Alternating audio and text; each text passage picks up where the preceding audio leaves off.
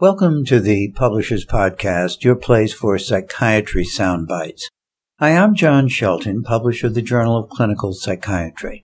In this episode, I'll bring you up to date on important peer-reviewed research and reviews from our September October 2017 issue. You will hear a transition tone between summaries. Let's get started. Patients with severe mental diseases experience higher rates of cardiovascular disease and overall mortality when compared to the general population.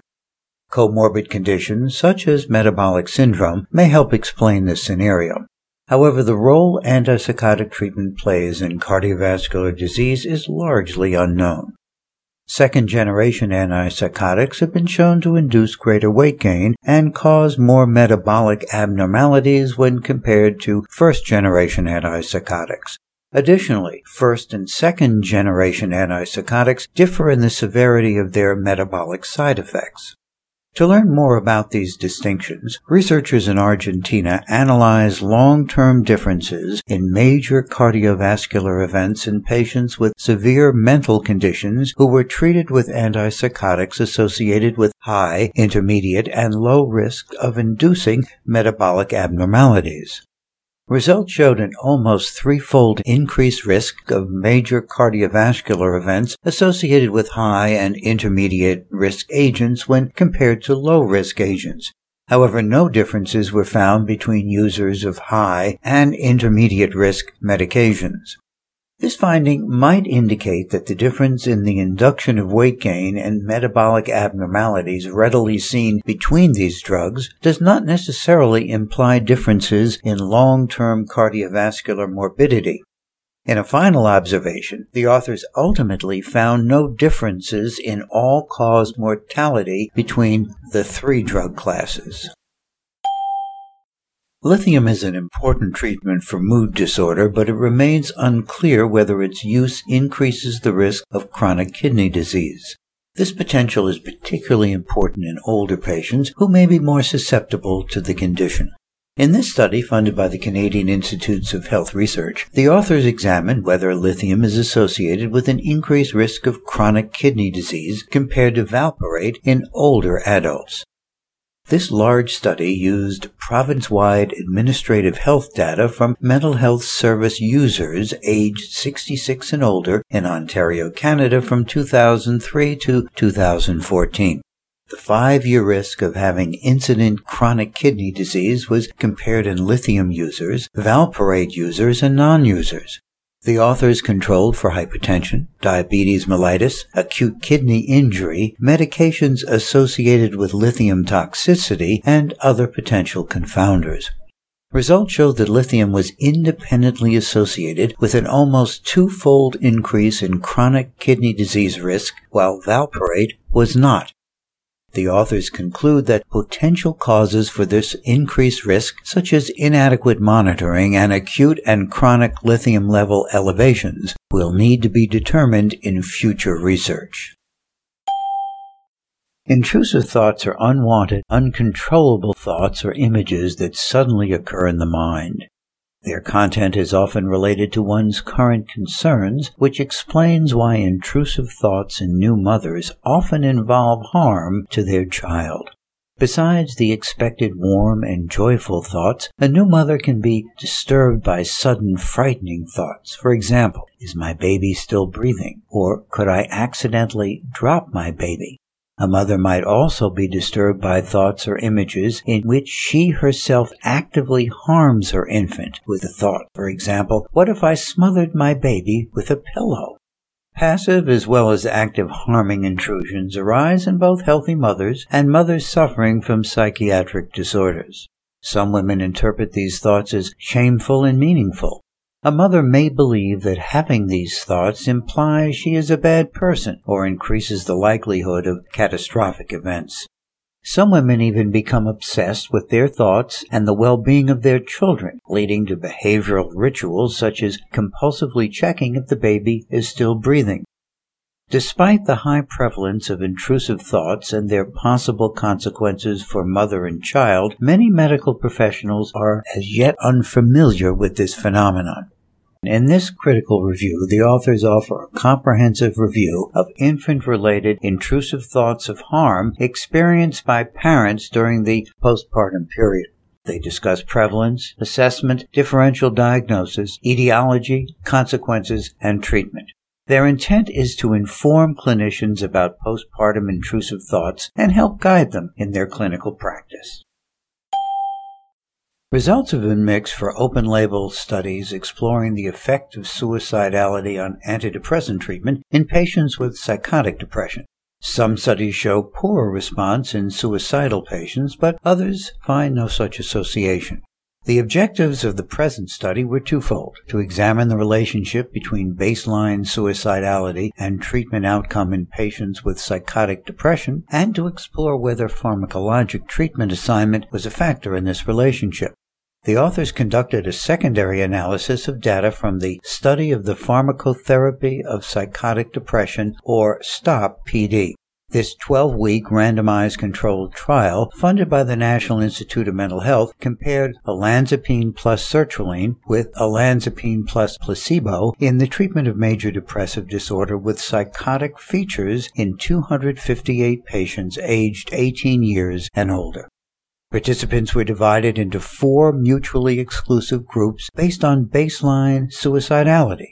Those who had a suicide attempt during the current episode, those with active suicidal ideation, those with passive suicidal ideation, and those with no suicidal ideation. The outcome measures of interest were change in severity of depressive symptoms over time and probability of remission over time. The authors found that patients with suicidality had less improvement in severity of depressive symptoms over the 12 week trial than those with no suicidality. Those with suicidality experienced greater improvement in severity of depression with the combination of olanzapine and sertraline compared with olanzapine and placebo, whereas participants with no suicidality did equally well in both treatment arms. There was a trend in the association between baseline suicidality and probability of remission over time, but this relationship did not reach statistical significance, possibly because of inadequate statistical power.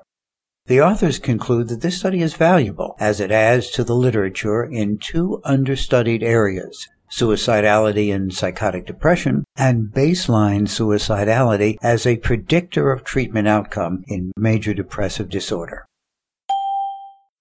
No highly effective pharmacologic interventions to prevent delirium have been identified to date, despite some success of non-pharmacologic interventions. Recently, researchers in Japan examined whether suvorexant, a potent and selective orexin receptor antagonist, is effective for preventing delirium. With funding support from the Japan Society for Promotion of Science, the authors conducted a randomized, placebo-controlled clinical trial in intensive care units and regular acute wards in patients aged 65 to 89 who were newly admitted to the emergency department. 72 patients were randomly assigned to receive 15 milligrams per day of suvorexant or placebo every night for three days. The primary outcome measure was incidence of delirium as determined by DSM 5. Results showed that 17% of patients taking placebo developed delirium. No patients taking suvorexant did so.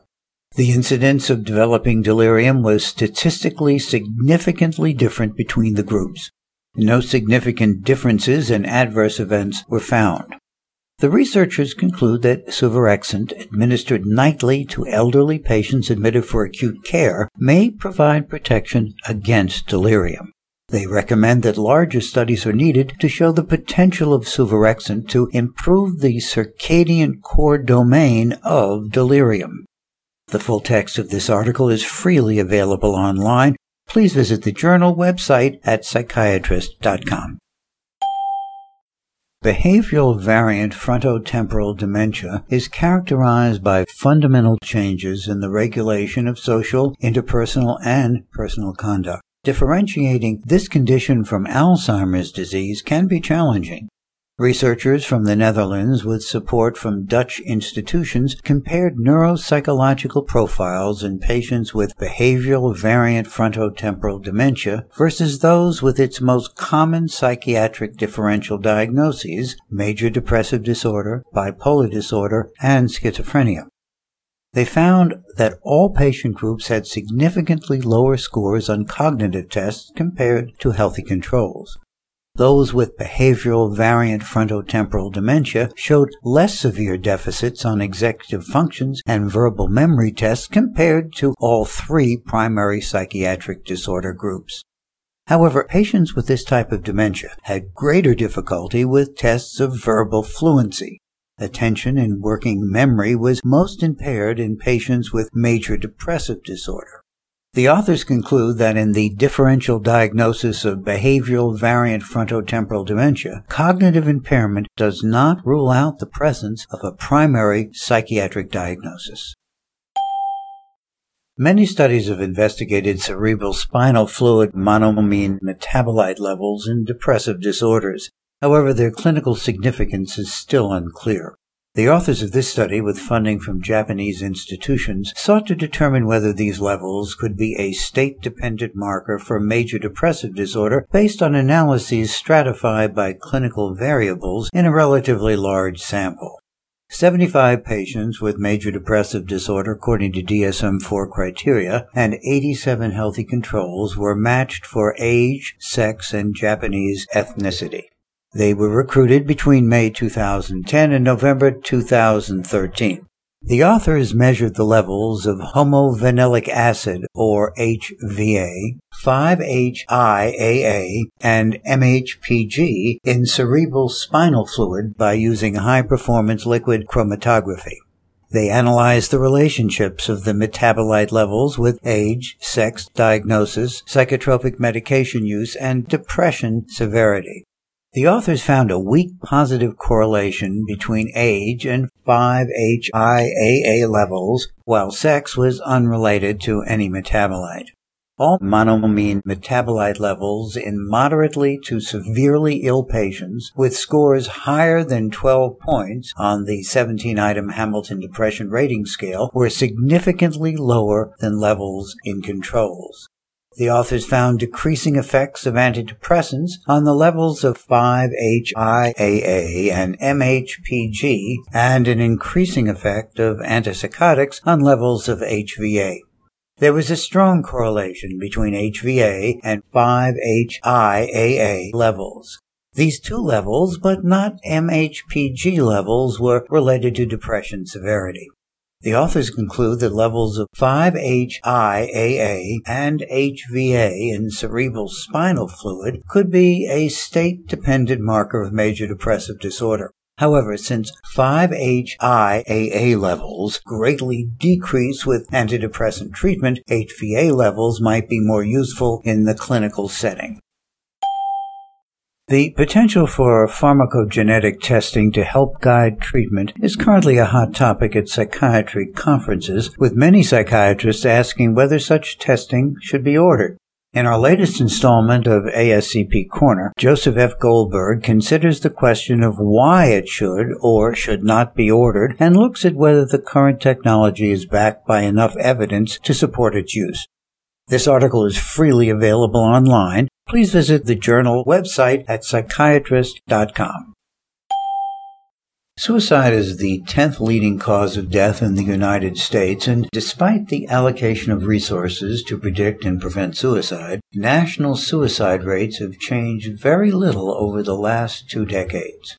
Research goals include identifying underlying risk factors which may guide development of interventions. Sleep is a modifiable risk factor and a potential treatment target for reducing suicidal thoughts and behaviors. Considerable research has demonstrated that insomnia and disrupted sleep are associated with increased risk of suicide. When used at sub-anesthetic doses, ketamine not only has antidepressant effects, but may also have anti-suicidal effects. However, the mechanism of action for these effects is unknown. The authors of this study, with funding from the National Institute of Mental Health, sought to evaluate differences in nocturnal wakefulness between depressed individuals who did and did not have an anti-suicidal response to ketamine. The study included 34 participants with baseline suicidal ideation diagnosed with either major depressive disorder or bipolar depression. Each participant completed a nighttime EEG the night before and the night after a single ketamine infusion. Suicidal ideation was assessed the morning before and the morning after ketamine infusion. After adjusting for baseline sleep, participants with anti-suicidal response to ketamine showed significantly reduced nocturnal wakefulness the night after ketamine infusion compared to those without an anti-suicidal response. This finding suggests that reduced nocturnal wakefulness following ketamine may point to an underlying mechanism for the effect of ketamine on suicidal ideation. Aripiprazole Lauroxil is a long-acting injectable antipsychotic medication that is approved for the treatment of schizophrenia in adults. A 12-week trial sponsored by Alkermes was conducted in patients with schizophrenia to evaluate the efficacy and safety of the medication. A post hoc analysis was then done to determine the effect of long-term treatment over the course of one year. The analysis included two dose groups. At the end of one year, the researchers found significant reductions for both treatment groups in scores on the positive and negative syndrome scale and the clinical global impression severity scale. 74% of patients in the 441 milligram dose group and 68% of patients in the 882 milligram dose group achieved remission and remained in remission until the end of the study. The authors conclude that their findings demonstrate continued therapeutic efficacy of aripiprazole lauroxil after successful treatment of an acute episode of schizophrenia. Both the 441 milligram and 882 milligram groups had similar retention rates, degree of symptom improvement, and likelihood of remission. This article is freely available online. Please visit the September-October table of contents at psychiatrist.com. Antidepressant medication is effective in treating depression, but not all patients improve with medication alone. Some patients may respond better if psychotherapy were added to the treatment regimen. To date, however, this combined approach has not been adequately researched in the literature.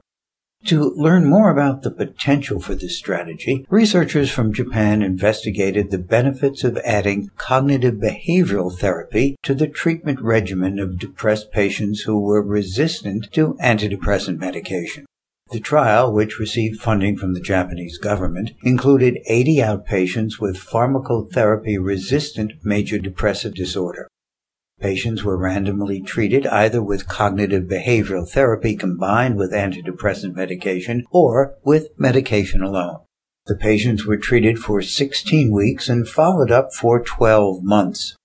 Results showed that supplementary cognitive behavioral therapy significantly alleviated depressive symptoms at 16 weeks and that the treatment effect was maintained for at least 12 months. The authors conclude that patients with pharmacotherapy resistant depression treated in psychiatric specialty care settings may benefit from supplementing usual antidepressant medication with cognitive behavioral therapy. This article is freely available online. Please visit the September October table of contents at psychiatrist.com. While exercise is recognized as being beneficial to health, few studies have examined how it may help people who have stimulant use disorders.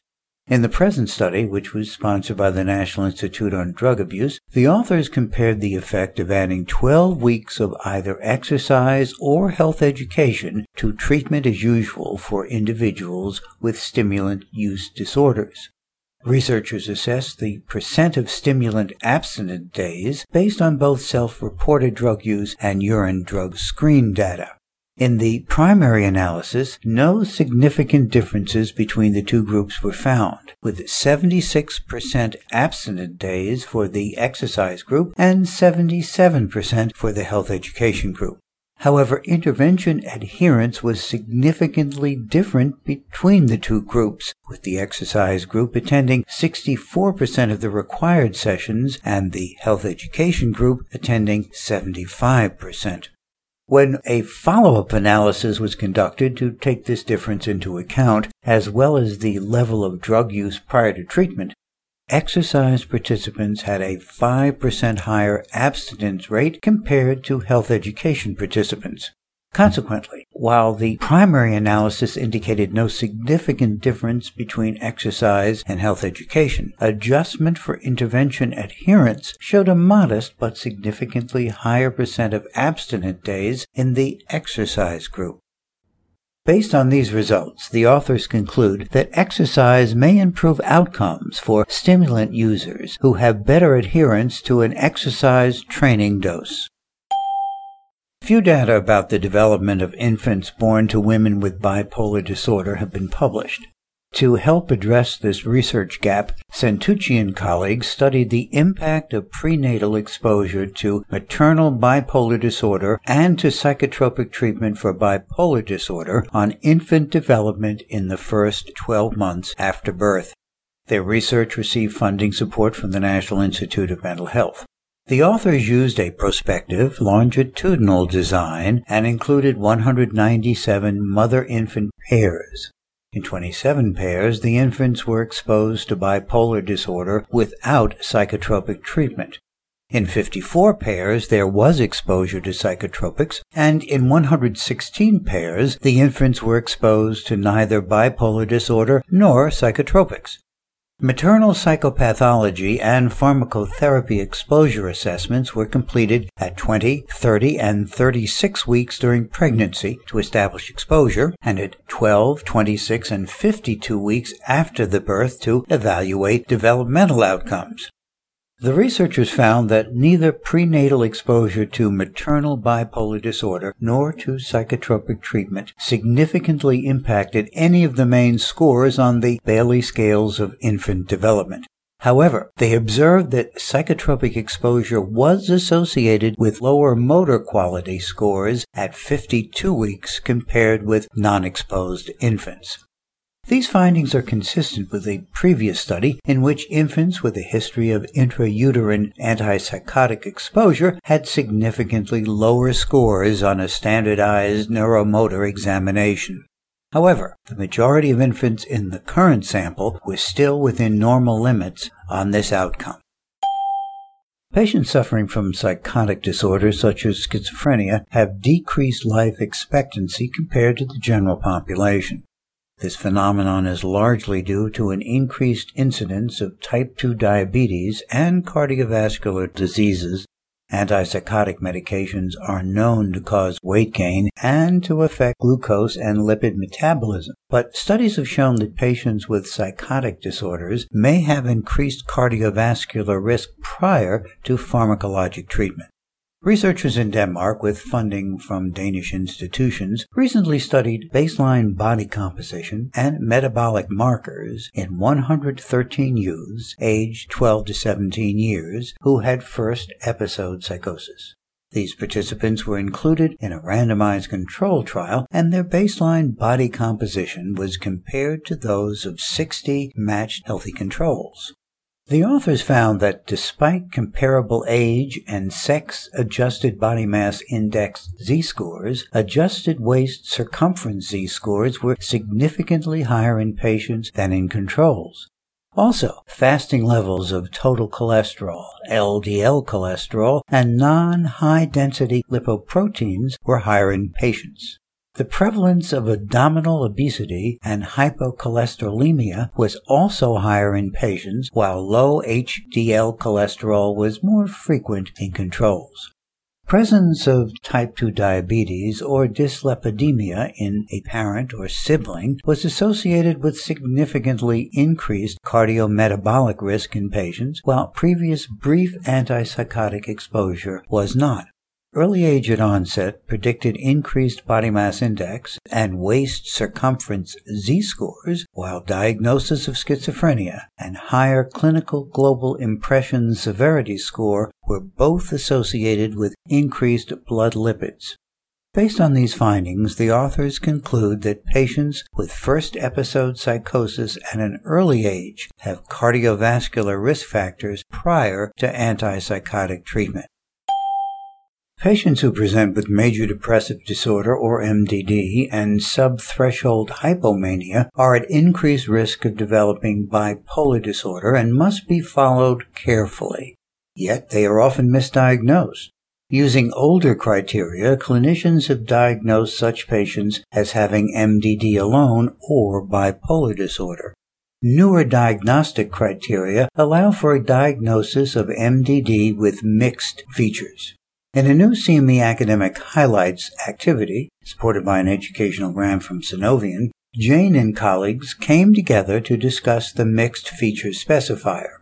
Their conversation addressed applying the DSM-5 mixed features specifier to episodes of concurrent symptoms of major depression and hypomania or mania, screening strategies, tailoring treatment regimens to patients' specific symptoms and behaviors, and identifying patients with a unipolar disorder who may be at increased risk of progression to bipolar disorder. Read this CME activity and join the experts as they review the current diagnostic criteria for depressive episodes with mixed features, the risk of developing bipolar disorder in patients with this diagnosis, and recent treatment guidelines. To read this academic highlights and take the CME post test, please visit the September October table of contents at psychiatrist.com. In this study, researchers from Spain sought to determine the influence of obesity on cognitive functioning in bipolar disorder. To do so, they conducted a post hoc analysis of two previous studies, one a cross-sectional study and the other a longitudinal study. Their work received funding support from the Spanish government. Of the 121 individuals examined in the cross-sectional study, 52 were euthymic bipolar individuals and 69 were healthy matched controls. Participants were categorized into a normal weight group and an overweight or obese group. An extensive cognitive battery was then performed. For the long-term analysis, 54 subjects were reevaluated after six years of follow-up. Results showed that the interaction of body mass index and group, together with current age and premorbid IQ, predicted global cognitive functioning and accounted for 56% of variance in the linear regression model. In the long-term analysis, while cognitive performance was no different between the normal weight and overweight or obese subgroups and the healthy control group, the interaction of being obese and bipolar contributed to worsened cognition after a six-year follow-up period. The authors conclude that obesity was significantly associated with cognitive impairment in euthymic bipolar patients, and that obesity also appeared to affect cognition in the long term. Previous studies have shown that selective serotonin reuptake inhibitors, or SSRIs, may increase stroke risk in some patients. However, the nature of this risk is still unclear. Using an eight-year cohort from the Taiwan National Health Insurance Research Database, Chan and colleagues compared the risk of first onset of stroke in SSRI users versus non-users. They also examined age and the time effects on the risk of stroke. The authors found a greater probability of first onset stroke in SSRI users. Around 32% of stroke events occurred in the first year after starting use of these medications. The risk of stroke appeared higher in the first three years, but then decreased over time. The researchers observed that although SSRIs seem to protect patients from stroke if they use SSRIs for more than three years, the finding could also simply represent a bring forward phenomenon of susceptible stroke events. Other study findings included a greater likelihood of ischemic rather than hemorrhagic stroke events and a greater risk among younger rather than older SSRI users. The authors conclude that the underlying mechanisms of SSRI related stroke are not known, but may be related to the induction of cerebral microbleeding or to an overcorrection of hemostasis function in patients with certain health problems. Long-term antipsychotic treatment can put your patients at risk for developing tardive dyskinesia, a side effect characterized by involuntary movements of the face, torso, extremities, and sometimes the respiratory system. According to the evidence, second-generation antipsychotics are less likely to cause tardive dyskinesia than first-generation antipsychotics, but the risk is still greater than expected. Do you know how to monitor your patients for the development of tardive dyskinesia symptoms? Can you manage this condition if it occurs? In a new CME academic highlight sponsored by an educational grant from Teva, Correll and colleagues address these and other questions. They discuss the epidemiology and prevention of tardive dyskinesia, risk factors to look for such as older age and diabetes, screening tools and criteria that can help you make an accurate diagnosis and evidence for various treatments, including breakthrough novel agents. Read this new CME activity to get an overview of their discussion, complete with evidence-based diagnosis and treatment strategies, as well as case-based practice questions that allow you to apply what you've learned. To read this academic highlights and take this CME post test, please visit the September-October table of contents at psychiatrist.com. Methadone is associated with a prolonged corrected QT interval or QTC that can cause arrhythmias and sudden death. Recently published guidelines recommend that patients being initiated onto methadone obtain an electrocardiogram before treatment and one month later. The guidelines also recommend that a QTC longer than 450 milliseconds is cause for concern. The authors of this study, with funding from the National Institutes of Health's Career Development Award, looked at something never reported the impact of methadone dose and in enantiomer specific methadone concentrations on QTC in pregnant and postpartum women and newborns. They then evaluated the recent electrocardiogram recommendations for pregnant women. Plasma methadone concentrations were measured during pregnancy, postpartum, and in cord blood in women treated for opioid dependence at a single treatment program. Electrocardiograms were obtained at peak methadone concentrations in mothers and within 48 hours of birth for infants Pearson correlations were used to determine associations between QTC and methadone dose and concentrations. The 25 women in this study took an average of 94 milligrams of methadone during pregnancy and 112 milligrams postpartum. During the third trimester, higher methadone dose and higher R-methadone concentration correlated with longer QTC. However, this was not true postpartum. Infant QTC did not correlate with maternal dose at delivery or with an enantiomer specific cord methadone concentration. Of note, 13% of pregnant women and 17% of women postpartum had QTC longer than 450 milliseconds, as did 19% of infants. The authors conclude that QTC did correlate with dose and R-methadone concentration during the third trimester.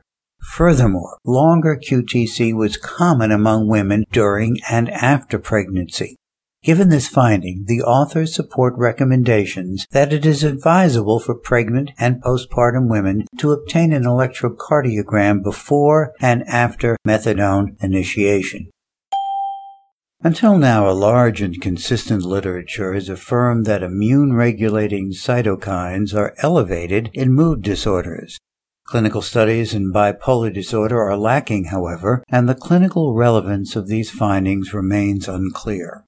In this study, supported by the Seventh European Union's Program for Research and Innovation, the authors studied a panel of 15 immune regulating cytokines in a group of 37 patients affected by bipolar depression, 84% of whom were drug resistant.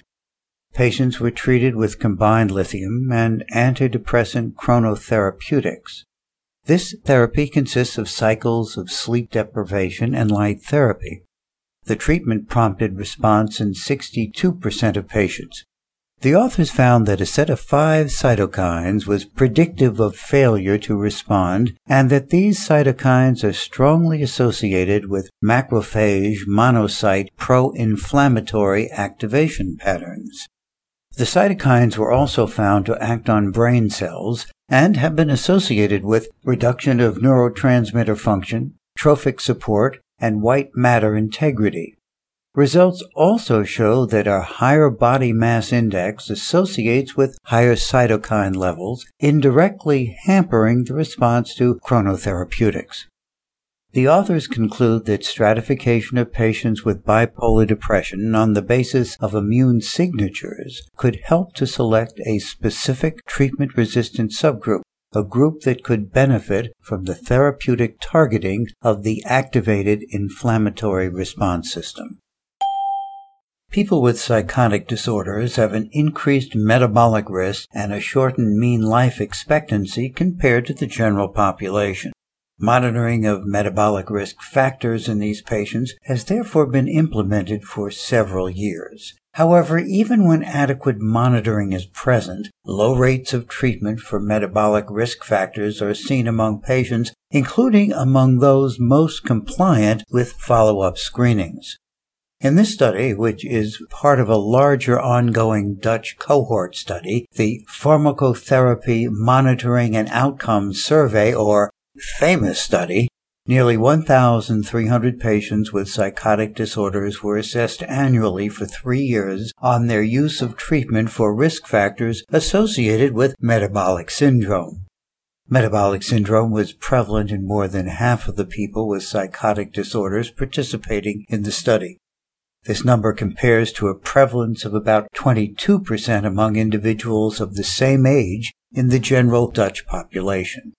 Although treatment with antihypertensive, antihyperglycemic, or lipid lowering drugs was recommended for nearly two thirds of the patients, less than half of them were treated for their metabolic risk factors. These findings strongly support a growing international movement towards intervening rather than merely screening for metabolic disorders in patients with psychotic disorders. Ideally, general practitioners, psychiatrists, and patients will together acknowledge the increased risk of metabolic disorders and set up an adequate pharmacologic treatment plan based on the monitoring results. Women with a history of depression are particularly vulnerable to experiencing depression in the postpartum period. To learn more about this, the authors of this study examined risk factors for postpartum depression in pregnant women with prior histories of major depressive disorder who were euthymic at the time they conceived. The study received funding support from the National Institute of Mental Health. Pregnant women with a history of major depressive disorder were prospectively assessed from the third trimester into the postpartum period using the structured clinical interview for DSM-4 Axis 1 Disorders Mood Module and the 17-item Hamilton Depression Rating Scale or HDRS. Data from subjects who completed at least two mood module assessments, one within 60 days before and the other within 60 days after delivery, were analyzed for predictive associations between variables assessed in the third trimester and the development of a postpartum depression. Of the 300 women who were followed from the third trimester up to 24 weeks postpartum, 255 remained euthymic in the third trimester, while 45 became depressed during pregnancy. The rate of postpartum depression for the entire sample was 13%.